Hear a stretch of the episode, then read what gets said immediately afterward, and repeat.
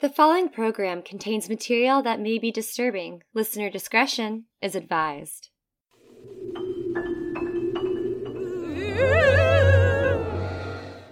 Hi, welcome to Corn on the Macabre. Kelly hits her microphone as I talk. I'm Katie Atkins. I'm Kelly Reed. And uh, right now, traveling is a little terrifying, and sometimes it's just terrifying in general. Also, it's a nightmare for podcasting, as we've figured out. Yeah. Oh my god, this is. I need you to look at the stream to see the angle of your I'm face. watching it. I'm trying to fix it. Um, so you asked me before if I had any terrifying travel stories. Okay, so I was trying really hard to think of a terrifying travel story to tell, and especially since I've traveled so much and all over the world, that the only story I could really think of where I was like, I mean, obviously a 10 hour layover in the LAX airport is a nightmare in and of itself. I wouldn't necessarily call that like terrifying as just like highly inconvenient, but I did remember a time that Amy and I, when we went to Kyoto, Japan, we got lost in the woods. And it was about to be nighttime with like no lanterns or lights anywhere, especially since uh, we were near like all the shrines in Kyoto, like up on one of the mountains. Uh, it was just me being an, an idiot, is essentially how that ended up going. Amy and I were just like so obsessed with like, let's just see everything. Let's do stuff people don't normally do. Let's just go crazy. And I want to experience this to the fullest because we're in Japan. Uh, it was starting to get dark out, and there was this like I guess it's a hiking trail, walking trail, something that goes into the mountains, and it did say that it was going to like close soon. I'm trying to remember if it was already closed and we just passed the sign like an idiot, or if it just said it was like closing soon at a certain time, like it was about to be the time of which it would be closed off. And so we were like, it's fine. It's just like we saw it as like an alternative way back to where we were. So we were walking and walking, and there's a couple like forks in the road. And everything is on old wooden signs in Japanese. And at this point in time, both of us had zero signal on our phones. And it started getting really dark really quick. And we were like, oh God, oh God. And we like kept taking turns trying to figure it out. And we were like, maybe we can figure it out on our way back. And we started walking back and then realized we didn't know our way back. and like, it was not a straightforward trail. And we were just like, uh, are we lost in a forest in Japan? Oh my god.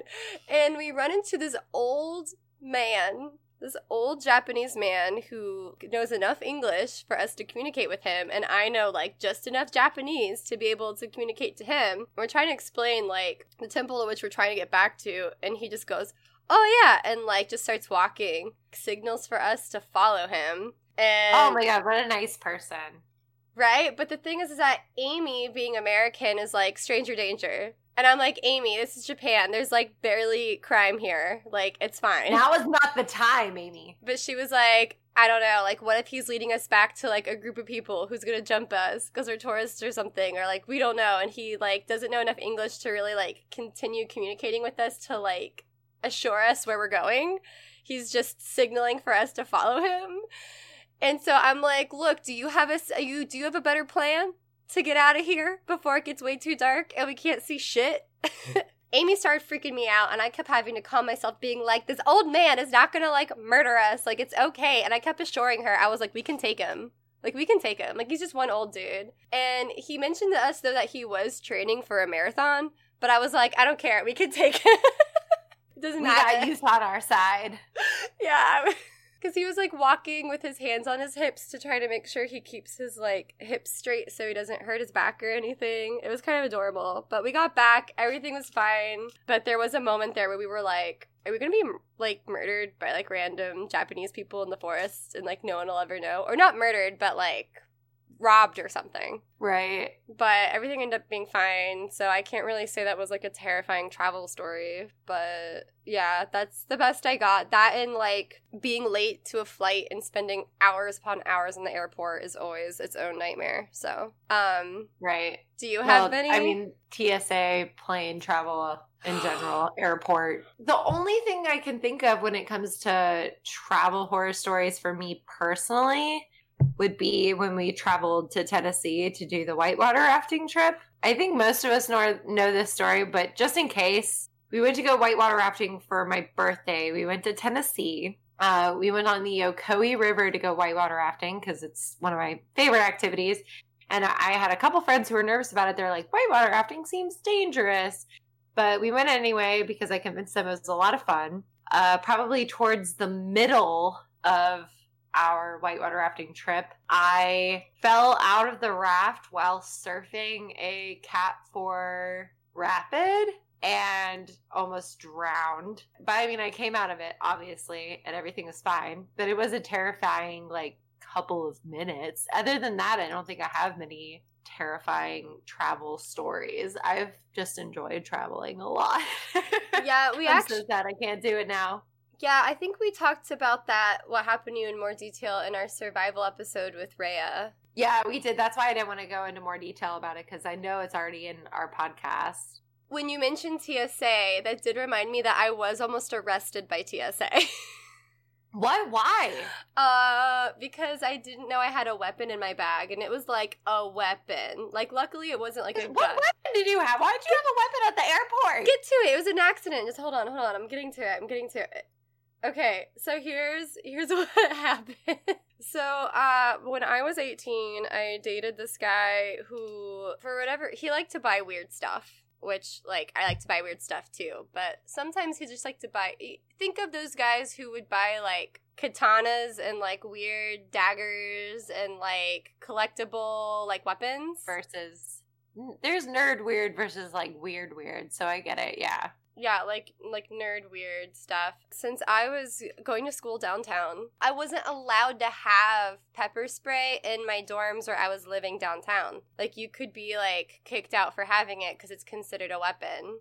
So he decided his workaround for me to have a self-defense weapon was like a beating stick. I don't know what they're called, but it's like what police officers use where it's like a-. uh, yeah, a beating baton. Like it's like a it's a retractable baton and it's small, but it's retractable. And it's definitely a blunt object and it was definitely created for literally nothing but to hurt people. I had this backpack with a bajillion zippers and pockets, and there's this side pocket that was kind of hidden by where you put water bottles on the side little water bottle section of a backpack.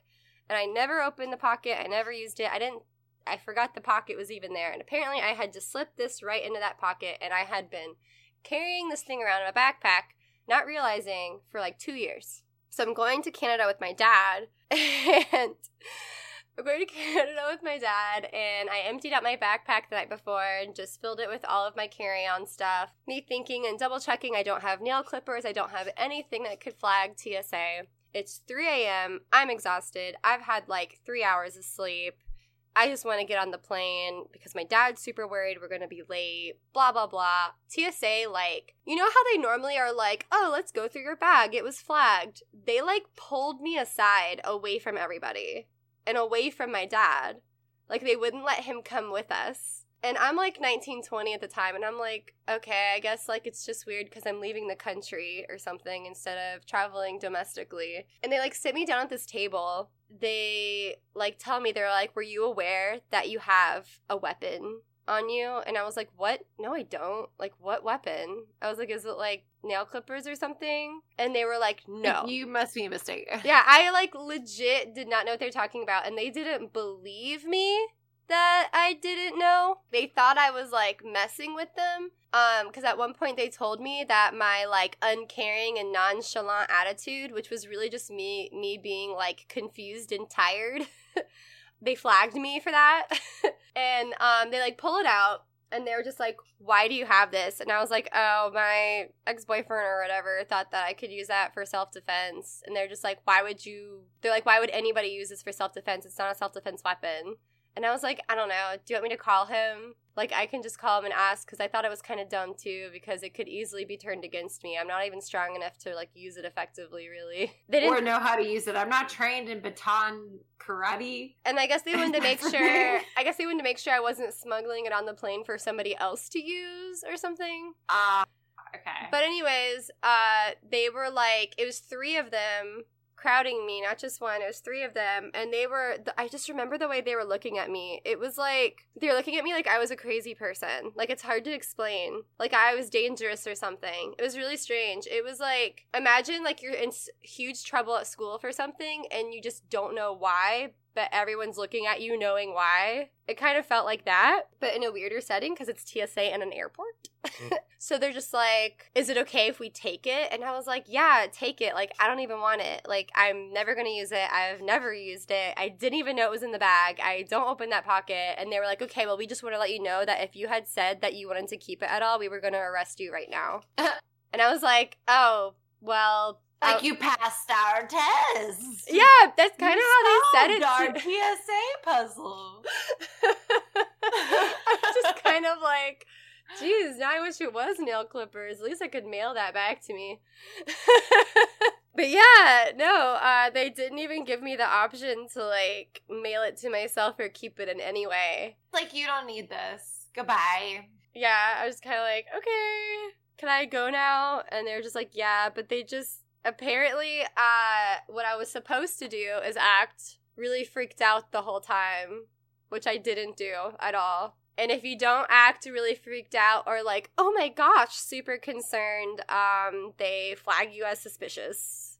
So, note to people who are concerned about TSA, completely act scared. Um, yeah. so tell us about your story. Like what's what's up? I hope you guys are ready for this wild fucking ride. Both of them had tangents. Um, so what I originally wanted to do when I talked about terrifying travels, I know you've heard about you've heard me talk about this fucking uh, movie a thousand times, but it is Frozen, not La La Frozen. Frozen, the ski lift horror movie show. Believe now, you. anytime that anybody Googles Frozen, it's only going to come up with Disney bullshit, but whatever, here we are. Anyway, the movie was called Frozen. It was about these people on a ski lift who got trapped right before they were closing down for the season and they were stuck on the ski lift. One fun story I did want to mention because I was looking into this trying to find out the true story. It turns out there's no true story behind it. But the director went on the ski lift before they shot and on his ride up he points at this location and he says this is where they die. Not like this is where they're gonna get stuck. It's this is where they die. And right when he says that the ski lift shuts down the power goes out and they're stuck there for an hour which is just like a creepy story. And then on top of that he comes to find out later that somebody had committed suicide on that ski lift at that exact point that he had chosen for the movie. And that turned out to be a true story. They even had like the same ski lift, you know, the, the thing you ride in, the bench, I guess, that still had a hole in it from where the guy had shot himself and he had like fallen down. So that was crazy. Wait, a man shot himself? I missed that. Yeah, a man had shot himself on that ski lift. Why did he have a gun on him? I I guess they don't check you for that, which I mean we can attest to because you and I went on a ski lift, and no, it's not like anybody pats you down for that shit. They're like, nobody comes skiing to kill themselves. Like that's not something that people right. worry about. I guess. Well, my question um, is: is did he kill himself because he got stuck, or did he just like be like, I'm killing myself on the ski lift today? No, it had it had nothing to do with him being stuck on the ski lift. It was oh. just he went up there with an intention, and the director had ridden up on that same ski lift and chosen the spot where that guy had killed himself for those people to die right when the ski lift broke down. So it was just like a weird chain of events that I thought was worth mentioning because that's creepy. That is super creepy. I'm sorry, I got the plot of the movie with the story that it's based on and that guy dying confused with each other. So yeah, no. So there is no story that that's based on. That's why I was concerned because I was gonna do my bit on how on like the true story of how that happened in the movie. But it turns out that that was bullshit. Uh, no true story that goes along with it, which makes me a little sad, but also happy because that would have been horrific. Yeah, glad no one got stuck Um, on a fucking ski lift. Jesus. Anyway, I have another horrific travel tale for you if you'll come along with me. Also based on a movie that I love that is actually based on a true story. okay, well, we're on the edge of our seats. All right. Have you ever seen Wolf Creek? No, but it does sound slightly familiar. So back when we were youngins, probably uh high school, I think like maybe seniors, maybe juniors, we were near the end of our college years. Wait, end of our or- college or high school? Because that's either Sorry. you're talking about 2009, 2010, or 2015. It's only 2010. Okay. It's 2010 and it's Wolf Creek. And I don't know why. I it was the end of our high school careers heading towards college is what I meant to say. Okay. personally, I was in a play at my local theater that was doing cabaret. Not that that matters. We were in the rehearsal room watching this movie, Wolf Creek. And this was before I liked horror movies, mind you. But it scarred me forever. And then once I was actually in college and I liked horror movies, I went back and watched it. And it still scarred me forever because it was horrific. The story, if you don't know, and this is without spoilers, is basically young kids would go out to explore Australia and they would get tricked into being taken on by a local who would then murder them. Now, this story at the time I thought was just like a horrific plot for a horror movie, but as it turns out, it is actually based on a real person and real events. On the day before New Year's Eve, Deborah Everist and James Gibson from Melbourne, they set off from Sydney towards Albury and they head towards Victoria. So all of these are different portions of Australia and they went there to go hiking and then also to go to an alternative lifestyle festival. So kind of like Burning Man. Cute kids going out to enjoy the festival, have the time of their lives. Uh, they had planned to meet friends, but they never arrived. And when neither of them made contact with their families in the week following, their relatives followed a missing persons report. Police were not immediately concerned. They're just like, okay, your kids went to this crazy festival, things got out of control. Now they're missing, but they're probably just high and they'll show up eventually. Simone Schmidl, who's 21, she comes from Germany, left Sydney for Melbourne in Australia uh, on the 20th of January in 1991 and she had been due to meet her mother at Melbourne Airport four days later. Then Gabor and Anja, who are also German, left Sydney on Boxing Day of 1991, and the couple were supposed to be making a trek to Darwin, which is also in Australia, before returning to Munich a month later. Uh, but they never got on the plane. If you're not keeping count, this is I'm not keeping count either, obviously. Sorry four, five, five people who are now missing who went to like travel to the Melbourne area. so I even looked into this a little further, and it turns out there's an interstate that they made um, heading towards Dalonga. Give me, give me one second because I'm gonna hate it if I can't think of this. I can't wait for Um, Australians to contact us and be like, wow, can you just like do a Google search? yeah. I, you know, the sad part is I did that murder search, or I did that search, and I still can't remember it. Here's the reason I have to find it is otherwise I'm going to call it baloney because it's spelled like baloney. Belaglo, Bel, Belanglo, Belanglo, Belanglo State Forest Park. So this is why this is important. Belanglo State Park. You had to travel to go find this shit. It was on back roads. You had to go and like search it out to get to it. They decided to build a road that connected it to mainlands like Melbourne so that people could go enjoy the state park. However, even when you ride up to go visit this park, the Belanglo State Park sign has like gunshots in it and it says, be careful. Nothing inviting about this place other than it's beautiful once you get inside. It's basically like if you've seen Cabin in the Woods and you know the guy who's who lives at the gas station That's that sign. He's Got it. basically like a big red marker saying, do not enter. If you pass this point, something bad will happen to you. And people still cho- choose to do it because it's exciting and because they want to see the landscapes and they choose to say it's worth it. And they probably think that there's nothing really that bad beyond this point. Going back, Simone Schmidl from Germany left Sydney for Melbourne, meant to meet her mother. We talked about this. Anja, also German, left Sydney Boxing Day. The couple were supposed to be making the trek to Darwin before returning to Munich, but they never got on the plane. And then we have Clarke. It's Carolina Clarke, which is such a pretty name.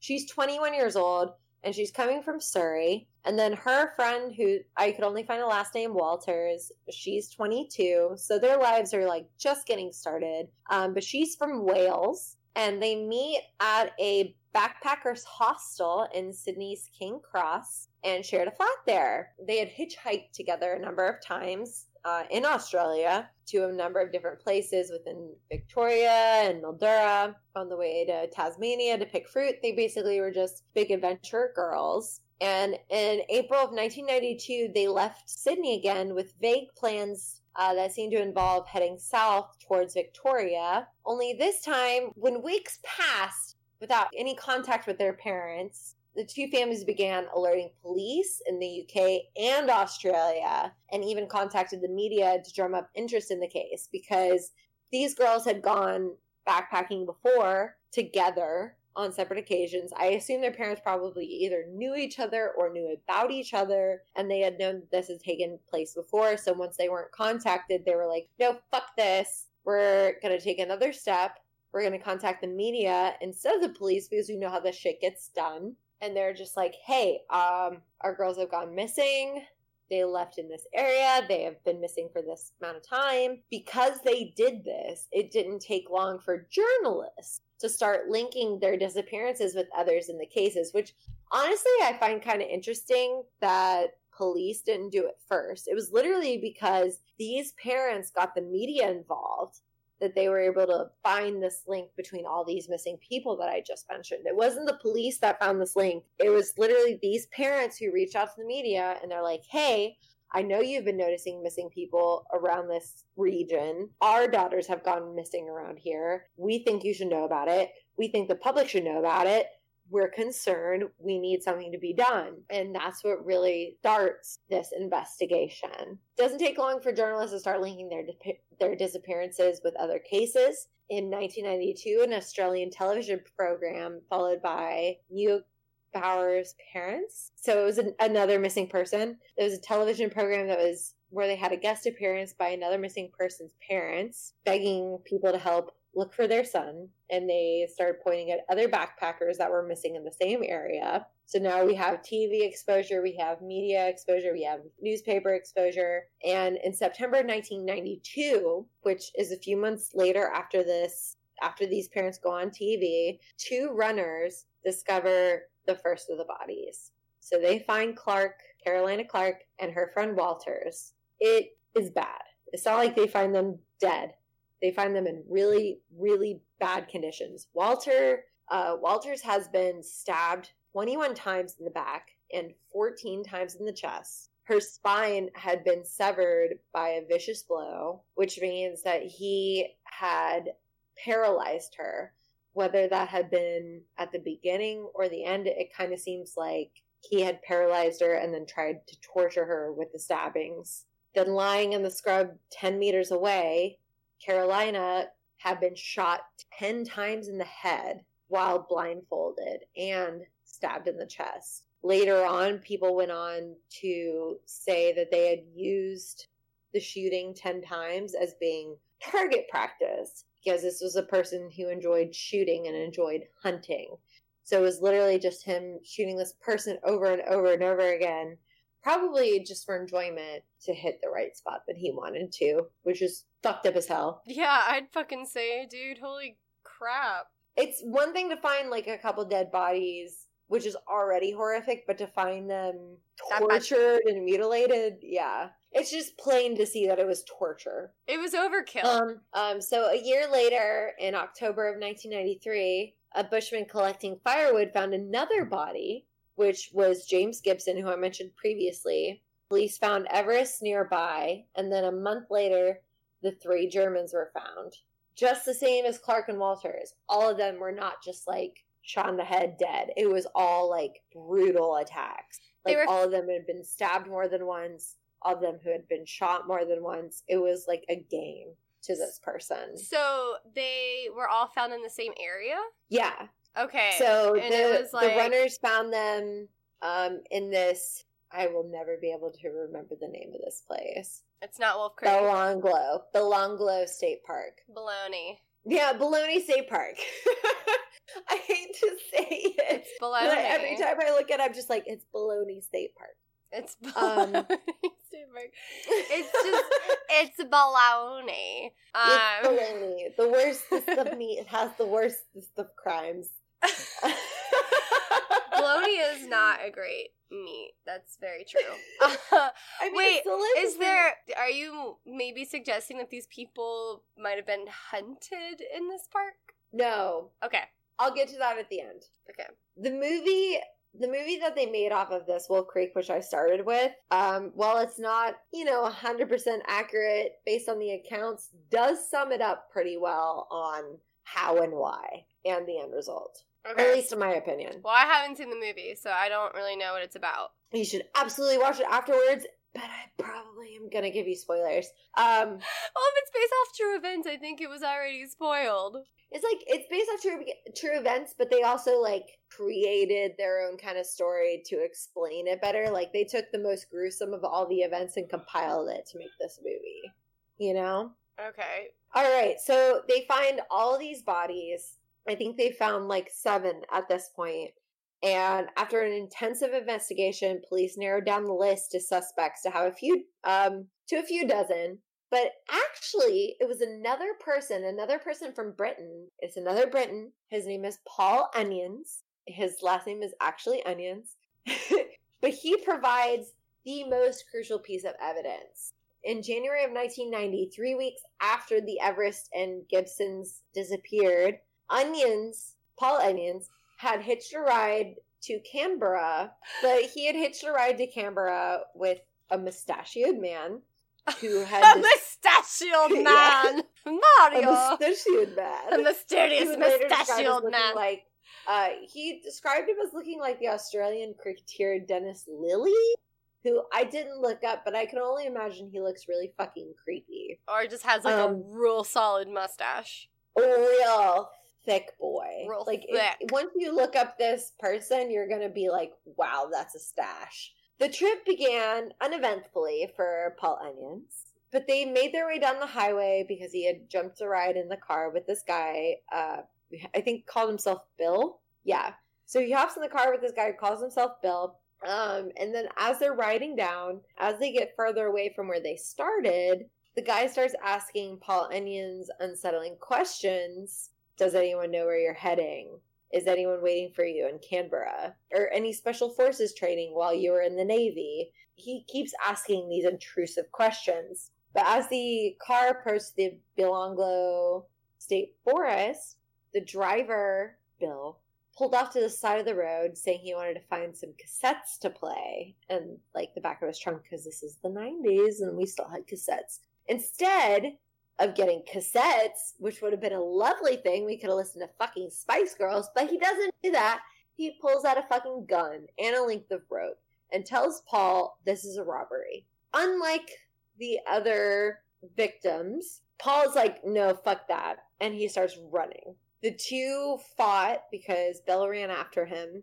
Bill fires a shot, but Onions is able to flag down a car during this whole encounter. Like there's shots being fired, they're fighting, and Paul is able to like wave down someone to get him in his escape. Uh, he filed a report with the police, who told him it was unlikely they would be they would ever be able to find the man responsible uh, because they thought this was just a robbery because that's what Bill had told him.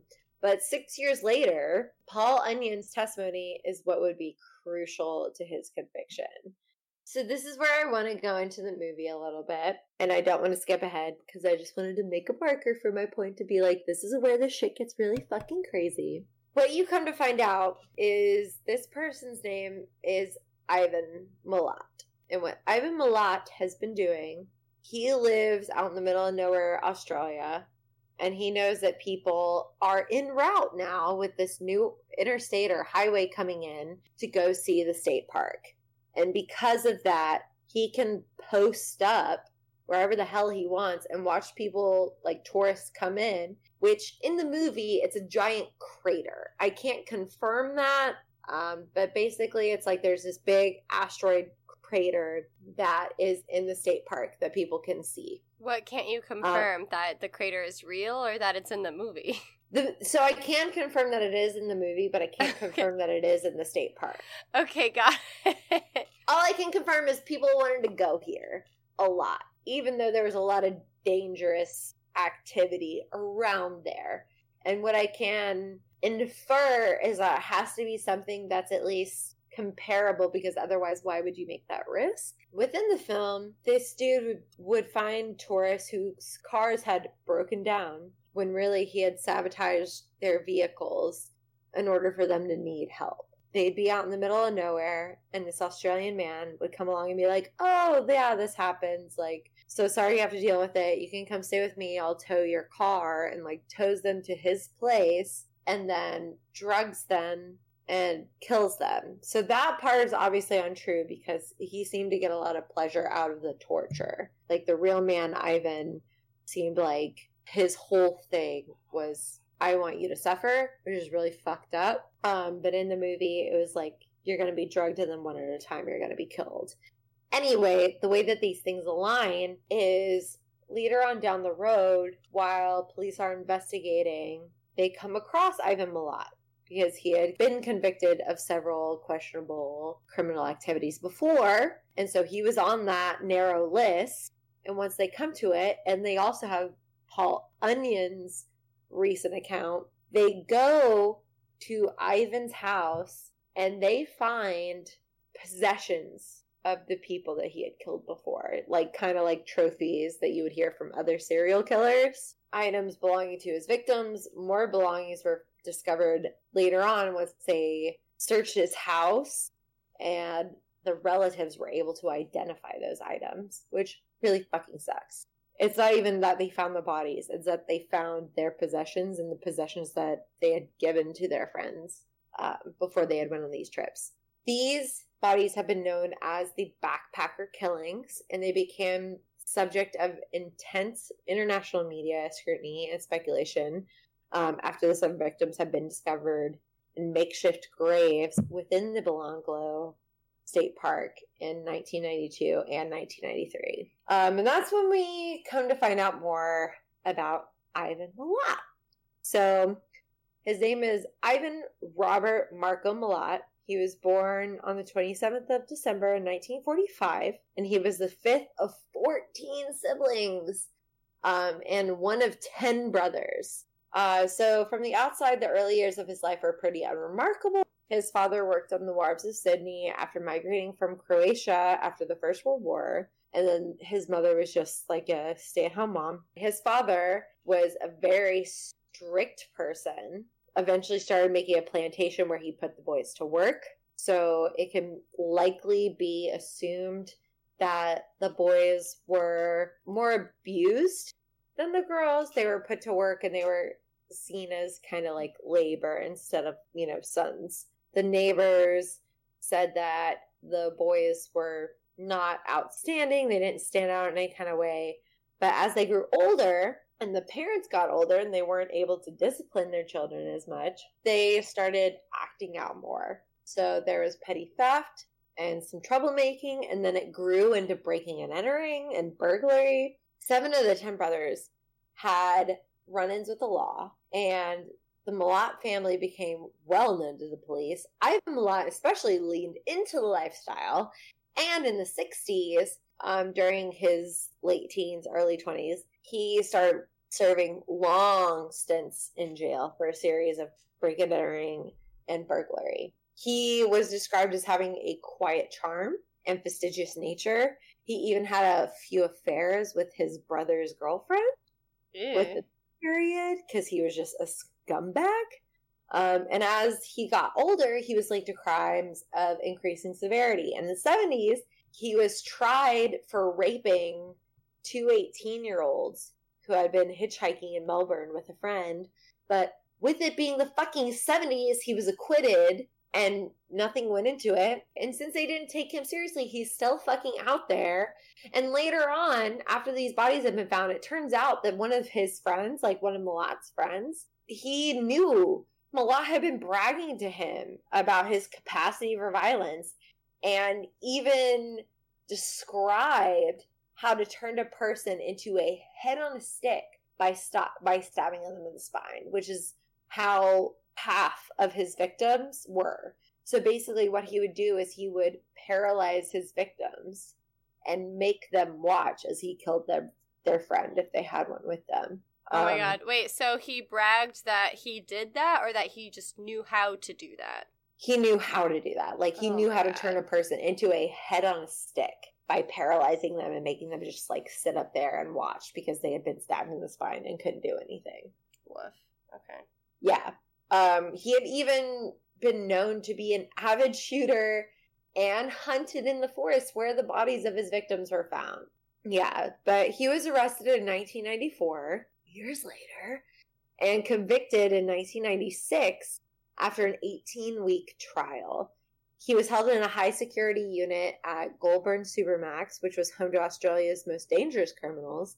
And in May, he was transferred to Long Bay in Sydney after he was diagnosed with terminal um, esophagus and stomach cancer. During his time in solitary confinement at Goulburn, he had been on several hunger strikes and sometimes swallowed sharp objects if guards did not meet his demands. So this guy was an asshole through and through. His legacy apparently continued on um, because in 2012, his great nephew, Matthew Milat, was sentenced to at least 30 years in prison for the axe murder of a friend in the same forest.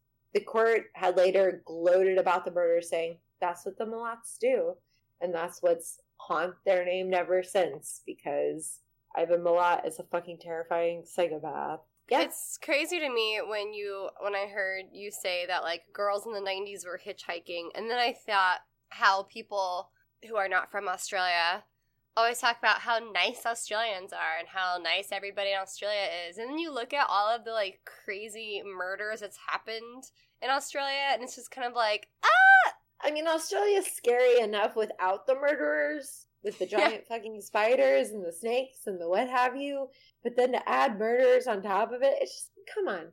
If there is a fucking hidden road that you have to find out and the sign has gunshots in it, maybe don't go that way. Not that it's the victim's fault in any way, shape, or form, but a heads up to be careful, especially in Australia. yeah, maybe second guess your choices. I don't know. yeah, maybe look into it a little more before you go, just so you know that you're prepared. Oh yeah, no, for sure. Okay, so I had a hard time picking a topic to be completely honest. When I thought of terrifying travels, the first thing that came to mind was just dark tourism in general and the idea of dark tourism. Uh, dark tourism is a name that was coined, I want to say, within the last five years. And it's basically just people who are really interested in uh, touring places surrounding tragedy and death of like any kind. Oh, okay. So I was wondering what that meant. that's okay. It's because it's kind of a new phrase, and because we recently coined the phrase, it's like an official phrase now. Um, there's a lot of articles and people saying that it's new and on the rise, and like this shit is not new. people have been into dark, creepy, weird shit for forever. I mean, uh, Exhibit A, the Coliseum. Like, come on. Yeah, Like, excuse me, we've been doing this for quite some time. When it comes you to didn't know it. when it comes to entertainment and tourism and whatnot. And there's a show I watched a couple years ago. By couple, I literally mean like I think it was like 2017, 2018. Um, there's a show on Netflix called Dark Tourism. This guy, he just has a show where he just goes around the world uh, to see all the creepy, weird, dangerous shit that people want to go see. And the idea isn't even necessarily that like he wants to do these things. He just like kind of wants to know why people want to go and do and see these things, if that makes sense. So it's not that he's necessarily into it. I mean, he has to be on some level to have the show, but he also tries to talk to the people who are there with him and he's like, "What brought you here?" so I kind of have a list, I guess you could say. Um I mostly have two places I want to talk about, and then a couple of the places that that guy visits on his show. I I hate that I didn't write down his name, but go to Netflix, type in "dark tourist," "dark tourism," and you'll find it. so easy peasy. There you go. You're welcome, Netflix. When I think of like morbid Europe, I always think of the catacombs. As above, so below. I was just about to say, uh, my movie recommendation is as above, so below. Of like, uh, how about we like don't illegally like dive through the catacombs? Like, let's not do that. That is You're gonna make a groundbreaking film that's also fantastic and entertaining, but also kills you. yeah. So as above, so below is like. In my opinion, the prime example of dark tourism gone completely wrong. Absolutely. I agree Um, with that 100%. Yeah, so that's why I want to recommend that. Uh, Kelly's, I'm just gonna say, is Wolf Creek and maybe Frozen. yes, it's Wolf. It's both. it's both. It's They're both. both. terrible and also very entertaining. Um, I also just quick sidebar. Yeah. Um, the director who made Frozen, that is his number one film. oh no. top rated, best received film that he's made is Frozen. So definitely go watch that. It's not based off a true story, but there is creepy stuff surrounding it, and it's just good. And then Wolf Creek did actually happen. They're just exaggerated. Embellished. Anyway, continue. Okay, Dark so tourism. when I decided to do some research on the Paris catacombs, I actually instead came across the Paris morgue, which I used to get confused with each other, which is stupid because I've literally been to the catacombs.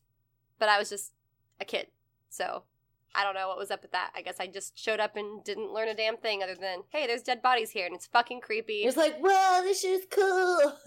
I mean, honestly, in fucking Paris. So woo. Yeah. Yeah, fun fact, I actually got drunk for the first time at 10 because in Paris they don't have drinking laws and I thought that they were giving me non-alcoholic champagne and no one was monitoring me. Woo! That sounds like a blast. I would love to be. Honestly, what I would love the most is for you to be recorded drunk at 10 years old. I just seem sleepy, honestly. Aww. Cuz like I was baby. I mean, it was I was bored. We were in this fancy restaurant. It was bottomless champagne, I guess, because we were at this fancy ass restaurant. Sorry, sidebar. And we all had these little champagne flutes in front of us. And I was so damn hungry. And the food was taking forever. I noticed that I got a little thing of champagne and my mom didn't stop me when I drank it. So, and she saw me do it. So I was like, oh, okay, I guess it's not alcoholic. Otherwise, my mom would totally stop me. And right. the waiter every time it was empty would just refill it without saying anything and it was just like i guess bottomless because it was constantly refilled for the whole table the whole time and i just kept drinking it because it tasted really good didn't know if it was bad of me to do it no one stopped me no one paid attention they were all talking about boring adult stuff Slosh. it wasn't until i it wasn't until I stood up to walk back to the apartment to where I was like, oh, this is what dad does. Like, I was like, this is the thing. That I was alcohol. I was like, actually, it wasn't even. I get it now. It was just more of a like, this is this is drunk. Like, the, like I knew what it was. I was like, this is. Oh God, I can't let them know. I'm gonna be in so much trouble. And I was like, I'm sleepy as I like stumbled over my feet, like walking on the sidewalk. Not a cute sight. I mean, maybe it was. I was 10. Maybe I was adorable. Who knows? but not the point. Uh, don't get your 10 year old drunk in, by accident in Paris. Don't do that. Maybe monitor them. I told my parents that story recently and they were like, we had no idea. Oh my God. so, the catacombs, in its way, is dark tourism. You're literally visiting an indoor graveyard and it's decorated in human remains and bones in the shapes of like hearts and crosses and skulls and stuff. But I'm here to talk about the Paris morgue, which is not what it used to be at all. So, in the 19th century, the 1800s, the Paris morgue had an exhibition room, and apparently this is common of like a lot of morgues back in the day, where anyone could just go in and behind glass just see a bunch of dead bodies on display. Like they were on display and they were all naked and they all had their original clothes that they were found dead in hanging above them. And the reason why they had this and why this was so common is because it was really common to come across unidentified bodies because we didn't have a way to log DNA or we didn't have a database of fingerprints or any of that. So the only way you could identify a body is if a family member or friend showed up and was like, "Oh, I know that person." So whenever someone was murdered and the body was like discarded or thrown into a river or just thrown somewhere, they would take the body and like I guess do their best to like sew and fix it up to make it look like the original person and like put it on display for people anyone, just anyone to come by and look at it and they can tell authorities who it is if they know them. Horrible way to find out. But most people treated it as a tourist attraction. Very few people actually used it what it was intended for. For example, of just how popular this quote unquote attraction is, in 1886, a four year old little girl was found dead and it was put in the paper, and just a rush of people ran to the Paris morgue just to go see her and to look at her. God, it happened so fast. The crowd became so massive so quickly that it turned into a mob that spilled into the streets and literally stopped traffic, which traffic at the time is, you know, horses and carriages. And on August 5th, 1886, the crowd going to see this little girl got so rowdy that it's how we would describe like Black Friday at Walmart today. Like people would get trampled on, break umbrellas, push each other to get closer to see. One woman actually almost died of suffocation because she was trampled on and like injured. If you see, uh, the fact that there's so many people there to see such a young body is just horrific. A dead young body. But everyone Yeah. wanted to go see it. Everyone wanted to see the newest controversial dead person. Um, and it was a super fucking popular. Towards the end of the century, the Paris morgue had become one of the city's most popular tourist attractions. It was in all of the tourist guides, all of the tour books. It was fuck. I wish I knew all the attractions. I'm gonna sit here like an asshole and say the Eiffel Tower, but I don't think the Eiffel Tower was built yet. but all of the other historic attractions of Paris that are really fucking famous, this morgue was up there with them. Uh, not as a historical attraction, but just as a place to see dead people. And to top it all off, it was very common for the police to bring suspected murderers to the morgue to confront their victims, hoping that the shock of seeing what they had done would trigger a confession.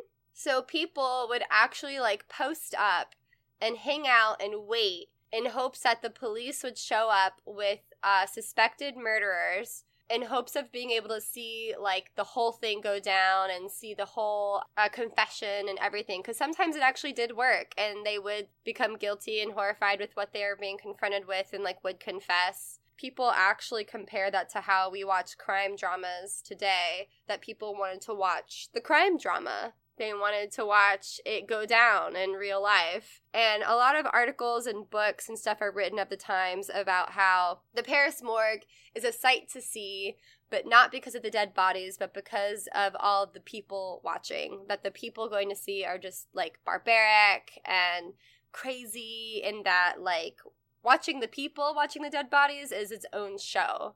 So, yeah, that was a thing. And That's wild. even though there were other morgues that did the same thing in order to identify dead bodies, like the Paris morgue was the most famous one. And I just did not know about that. The intimidation of the murderers actually became so popular, which, by the way, I got all this from Atlas Obscura.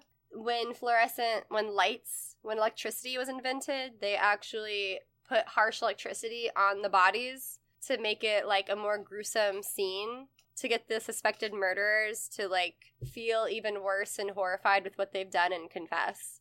It it just wasn't monitored. Like anyone and everyone could just walk up and look at it.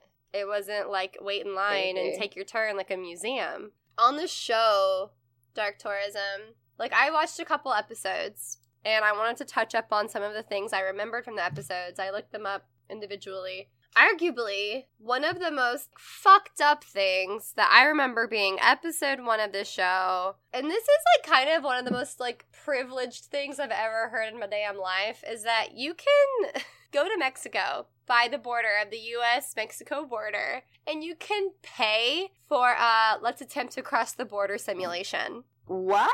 Yeah, and it's like it's to be able to experience what it's like to try to cross the border. It's this long event. You like get up at the ass crack of dawn, and the original intent of this, I guess, simulation experience was to try to warn the dangers to Mexicans to not cross the border. But of course, a lot of white people who are tourists took it as an opportunity to be like, I want to know what it's like to try to cross the border into America and pay money Ugh. to do it.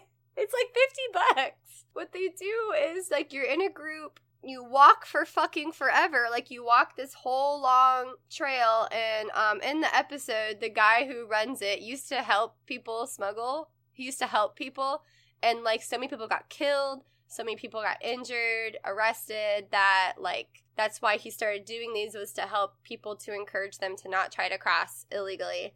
But of course, white people being white people do do what they do. He has all these people hired along the way to rob you and take your stuff and hold you at gunpoint and like scream at you and do all this stuff and it gets to a point to where the people who paid for the experience are like, I don't want to do this anymore, but they're like stuck and they have to wait for the whole experience to be over, or they get really scared, or they like can't tell if it's fake or real. Like they make it like really realistic. So some of these people think like they're actually being robbed, like they're not really sure. The end of the experience is they finally get to the border and then they get arrested by police. Because you didn't get shot down and killed, you get like shoved into a van and arrested.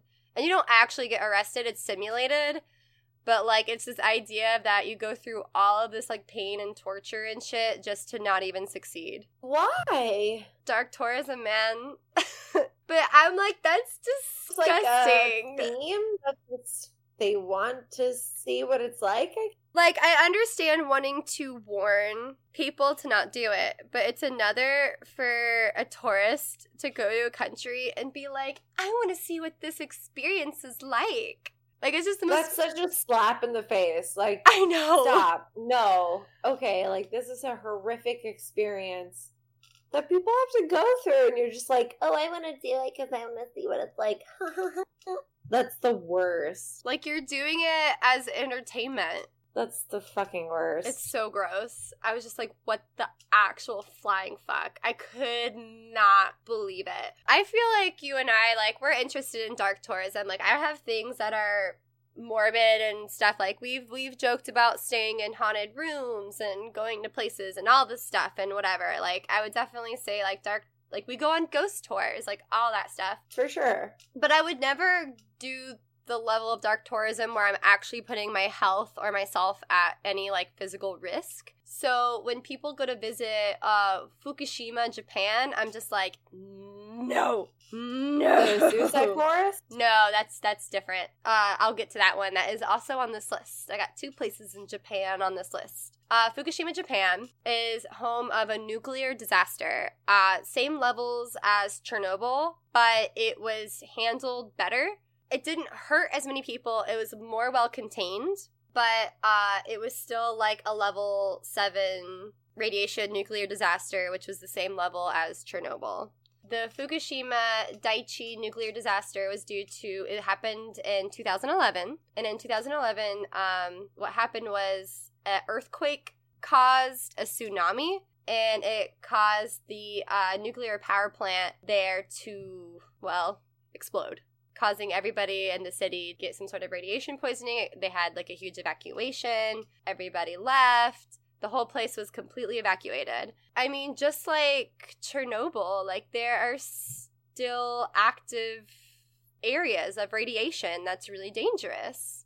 And this guy on this show goes there and they all have their Geiger counters. um, just to make sure it doesn't go above like 0.2 which like if it gets above 0.2 that's when the radiation starts to negatively affect your body. You never want to be in an area above the 0.2 threshold. This tour guide you know takes them to all the places to like see the abandoned part. They kind of drive you like around the city technically but they definitely in the show drove through areas where everybody was freaking out because their Geiger counters were going up to seven, way past. Forget one, like forget point two, forget one, seven, peaking at nine, and everyone's freaking out. And the guy who's driving on these horses is like, "Oh, it's fine," and they're just like, "No, it's not fine." I said, I think not, sir.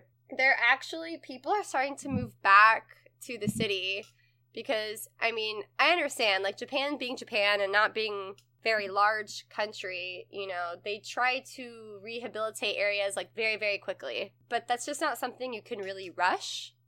is radiation. Uh, there's people today though living in Fukushima. It's mostly old people, and a lot of pe- old people in Fukushima actually um it's gonna sound weird donated their lives in a way to help clean up the city for future generations for it to be like clean and available to live because they knew that they were old and like didn't have as much time left as like younger people like just volunteered their lives themselves to you know be at risk for the radiation poisoning to help clean up the town which honestly really poetic and really sad Mm-hmm. but yeah it's a place you can go tour if you want um, which of course you know Chernobyl's on the list too. People fucking go there because they're stupid. They're yeah, they're I mean, people take fucking pictures in the radioactive lake.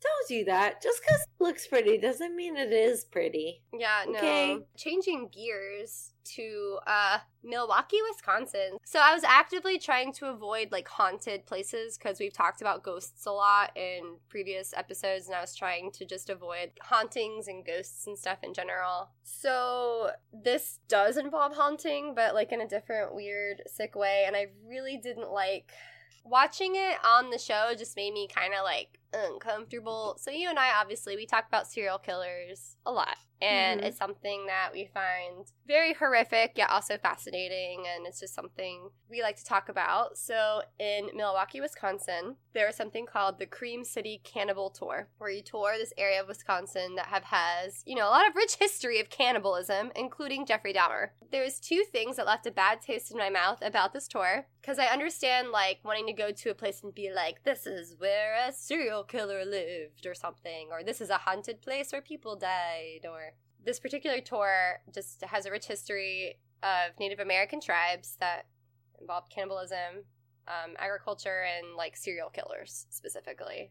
Obviously, most famous being Jeffrey Dahmer. Part of the tour, you literally walk the exact streets and go to the exact places where he picked up victims they at the end of the tour or i don't know if it's throughout the tour at the end of the tour like i was looking at their website and was like what they use dowsing rods in hopes of contacting the ghost of jeffrey dahmer so like people on the tour can ask his ghost questions You're dumb. Don't do this. If there was not a demand for this, they wouldn't have this.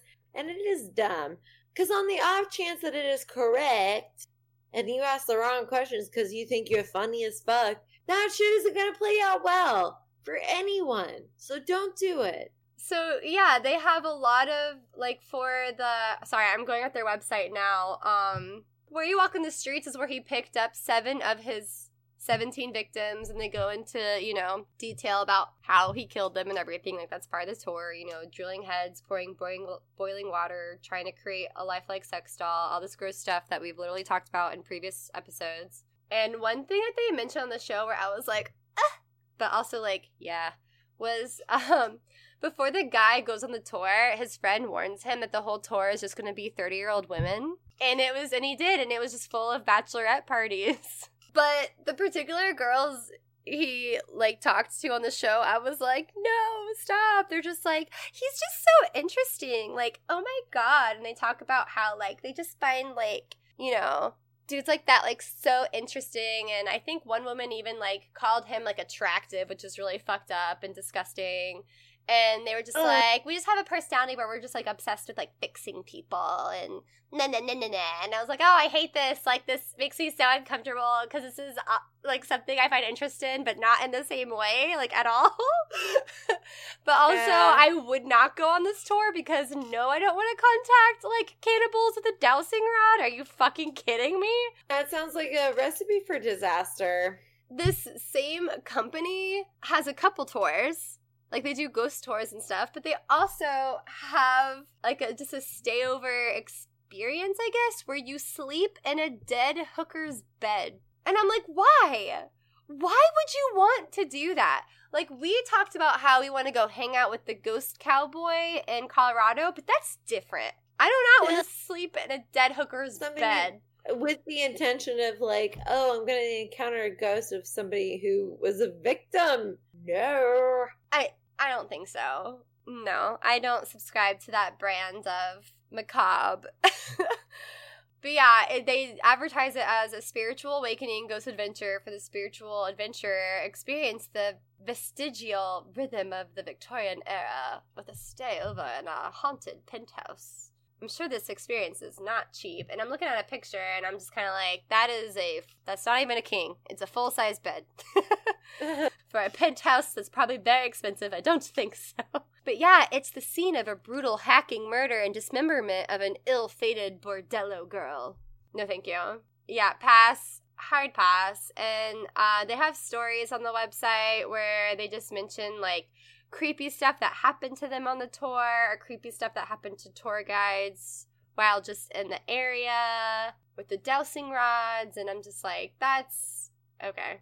But anyways, moving on. I just, you know, was trying not to mention stuff like that, but that particular thing, I was like, that just, I don't know, just leaves a bad taste in my mouth.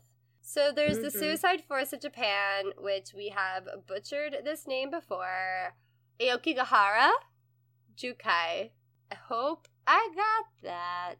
I hope I got that right. I am not entirely sure, but I assume you're correct. So part of what makes this forest so creepy is that the trees they grow in such a way that wind does not blow through it. It's very odd and interesting, but it's just grown and built in such a way that the wind does not blow through it, so it's like eerily quiet, which is why people think so many chose this place to commit suicide, I guess. Apparently, um the name translates to sea of trees it's just crazy how so many people go there just to see a site where so many have either attempted to kill themselves or did kill themselves. At least a hundred people kill themselves in this forest a year, and that's not counting the people who were searching for the forest and couldn't find it and killed themselves in neighboring woods.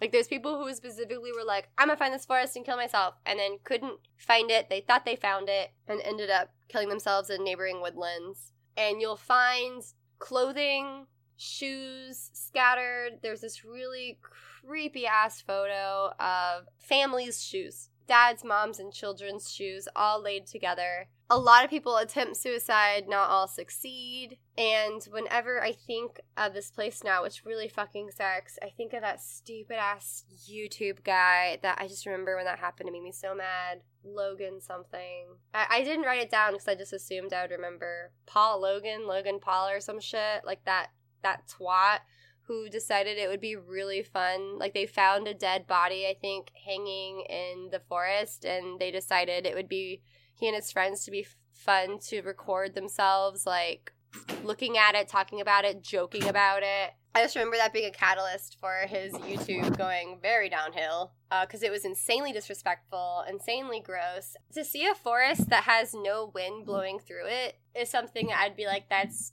odd and interesting. I'd kind of just like to see just how eerily quiet it is. Being a tourist in a place where, you know, people in the country go to kill themselves just feels so disrespectful on so many levels that I don't think I ever do want to go there. Especially if it's considered disrespectful. That's on this list. And so the last thing I wanted to mention knowing me, I always go overboard with these fucking topics because I always think I don't have enough to talk about, and I always end up with too much fucking shit to talk about. I was trying to think to myself, I was like, what is one place I would never go? What is one place that, like, the idea of visiting scares the living shit out of me. And I realized that place is North Korea. And there are people Oh. who go and visit North Korea as a tourist, Westerners. And I. Eh, because they're just dumb. And while apparently it's not common for Westerners to be kidnapped, harmed, or have crime against them that we know of because it's the most secretive country in the fucking world and we don't really know what the fuck is actually going on there except by people who escape. There's this, like, I guess you could call it a guide. It's worldnomads.com. Things you need to know before considering traveling to North Korea. And it's just one of those things where if you decide to be a fucking asshole, you can not only get yourself killed, but also your tour guide killed. You can get everybody within your group killed just for being a jackass and being disrespectful in any way. First of all, there's a lot of people who are denied entry to go at all to North Korea. Most obviously, South Koreans do not gain entry to visit North Korea as a tourist. If you have a US passport, you must have special validation for travel to North Korea from the Department of State. So the US has to approve you being allowed to go to North Korea. I think because, you know, any and all representation of your country, like they can just see as a form of that country committing a crime against them. So, like, if you go to North Korea and you decide to do a bunch of shit and you get yourself killed, they can be like, oh, well, we declare war against the US because you clearly sent this person to harm us or something, when it's just an Right. asshole tourist. So that's a thing. I mean, I understand the US being like, why the fuck do you want to go there? But I guess we can't technically stop you, but like we can on some level. so just know if you ever do decide to go to North Korea, you will be 100% under total control. Uh, your guide will take your passport from you and your cell phone upon arrival. They take it from you for security reasons. And they also want to make sure your passport doesn't look different from the most common passports from your country. So if your passport looks a little weird, they flag you. Um, you will not have access to anyone or anything that is not part of your authorized tour. The whole thing is an authorized tour, and you will always have an assigned tour guide 100% of the time. You will never not be monitored. You will not get any insight into how local North Korean people live. Your tour will be highly chore- choreographed to visit only the authorized sites, shop in approved stores, and speak only to official guides. If you do not break any rules of the tour, doing so will place your guide at risk. If you break rules, your guide will be subjected to imprisonment or torture. Just to make sure I'm clear, if you break no rules, your tour guide is still at risk. They can be, yes. Your tour guide is just always at risk. I mean, they're forced to do this shit. But you always have to do what the tour guides do. So if you're an asshole and you fuck up, your tour guide could be subjected to imprisonment and torture for assisting you in your espionage because it's their fault you acted up. You have to do what the guides do. You have to praise every stop on your tour. Like if you have nothing good to say, say nothing at all. So you have to every mm-hmm. stop you make, you just praise it, love it, like act like it's the best thing you've ever seen, or say nothing. You have to constantly, you know, honor the leader. Tour groups are asked to solemnly bow and lay flowers on one or two occasions in front of statues of Kim Il sung when visiting monuments of national importance. Always act in a respectful manner around uh, images of North Korean leaders. If you don't think you can follow the rules, behave respectfully and keep any negative thoughts or opinions to yourself, you should probably like not go to North Korea because it's a criminal act to show any disrespect, especially to the current and former leaders, North Korea. And violating the laws, even unknowingly, you could be arrested or imprisoned or expelled. So, any unauthorized activities can and will be seen as an attempt at espionage.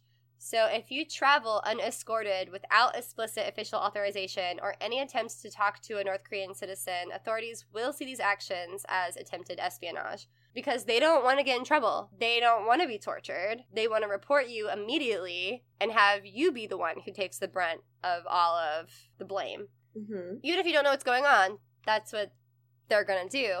So uh, they could fine or arrest you for unauthorized currency transactions or for shopping at stores not designated for foreigners. Cannot take pictures unless you're told to. Authorities may view un- taking unauthorized pictures as espionage and they will confiscate your cameras and film and or just detain you. Photographing scenes of poverty or other things that may cause a negative impression of the country will result in confiscation. Yeah, so your visit will be so tightly controlled that you simply just will never be in a position to be the victim of crime, but you will always be viewed as like the cause of some sort of crime if you fuck up. You're so tightly controlled, there's honestly no real risks to your health. Obviously, right now, you know, corona, yes, but this is written pre corona. At the time, malaria was the only thing people really worried about. But yeah, uh, for the most part, those are the main things you need to know. Just be hyper controlled. So there are times when people fucked up. They're always Americans. I swear to God. There's this one dude, James. Come on, James. So this is from. I mean, I, I read it from the Guardian. So take it or leave it. You can look it up yourself, I guess. Um, what's James's last name? Okay, don't tell me James's last name. See if I care. So there's this guy named uh, James who went to North Korea, and this article was written in 2017. And he smuggled currency stamps and a poster of the great leader Kim Il Sung that he bought on the black market. Uh, so he left the country smuggling some shit. Months later, I can't even say James's friend. It was just a fellow American. His name, but this is the real controversy, is Otto Warmbier sorry, Otto Warmbier, who was just a tourist in North Korea, was arrested because he was put in like detention. He was detained. I can't say arrested. He was detained in North Korea because he was accused of stealing a propaganda poster from a hotel. Probably the poster that James did steal. So uh, they arrested this dude's for this other dude's crimes. I think they gave him a lobotomy. I'm not sure gave him severe brain damage. Uh, when he was returned to America finally, he wouldn't speak, couldn't do anything, was just an awake, alive person. Like he could move and stuff and I guess eat, but he just like wasn't there. And then shortly after returning, died. And when the doctors examined him, all they could really gather was that he had severe brain injuries. This caused great controversy uh, obviously since then the US State Department is like, hey, let's like not travel to North Korea. Like let's not let's all as a country agree to like not do that. What's weird to me also is that uh, there's a lot of I'm going to say recent visitors, this is since 2017, who have gone to North Korea. And, you know, there's also various tourist agencies who actually dismiss claims that travelers are exposing themselves to danger and saying that, like, oh, it's it's fine. And, you know, and though James, who bypassed the state security, you know, with smuggled goods in hand, you know, cautioned Americans against such tra- travel, but we're like, it's okay. Like, it's not that dangerous. Like, it's fine. So it's kind of weird how there's people who've been there in tourist agencies who are like, it's fine, you're safe. And then, you know, the US State Department is like, how about you don't do it? So what happened to Otto is really sad um, so there's this other guy. He's there currently, still supposedly alive, and his family is trying really hard to get him back. And he didn't even visit uh, North Korea. He visited China, but North Korea claims to have him. His name is David Sneddon, and I got this. Like, there's when you Google this kid, there's like maybe like four articles that show up, which is like real sketchy. So I got this from uh, what I'm about to read is from the Washington Post. Um, just random here there articles and there's a facebook page saying you know bringing david lewis sneddon home and newsweek.com is like did north korea kidnap him? And not a lot you can find about him. The story goes is that he was hiking in china. He already was fluent in korean was learning chinese. He was a byu student. He was a junior at byu and by the way this article was written in 2019 and uh, he went hiking and just disappeared. No one heard from him again. Since then, apparently there's been some contact to confirm that he is alive. He's in North Korea and he has a family and he works as a uh, teacher of English and translator. He was in Beijing though when he disappeared. He was not in North Korea. And so uh, his family has actively gone to President Trump to be like, hey, can you just like ask what happened we can get him back like what the fuck? Which of course you know he did not ask or care. So his family which is his mom and dad and 11 children he has 10 siblings were are all just like you know they're just fucking furious and trying to figure it out. And um apparently he's been missing for 14 years. He's been in north korea that's my terrifying travels is you know probably don't So go to north never korea Go to North Korea. Don't go to Fuck North Korea. or i guess don't be um a white person fluent in korean hiking in china either because i feel Uh-huh. like i just can't help but feel like they went after him because like they figured out he was fluent in korean and were like we can use him because he knows english Ugh. so well you know he's american it's just so sad and his family is still trying to get him back I mean, I almost decided to like look up stories of uh, people who escaped, but I decided to not go that route because I feel like this is about like tourism, traveling, you know, going somewhere for fun or a learning experience and something horrible happening to you. I mean, I know there's a lot of stories of people living in North Korea who escape it and they have terror stories. They're just like, you guys gotta help. Like, this shit is insane. Hmm You know, it was like there was a young girl who escaped and she was, uh, I want to say like 10 to 12 years old, but she got out of there and her parents didn't. And she's just like, look, I got out of here to tell you just how bad it is so we can get some fucking help because it's insane over there. It's bad. I I was sitting here googling North Korea, being like, I'm so scared I'm gonna be flagged or tracked down somehow and like taken. Like I'm just sitting here like just scared, like looking it up.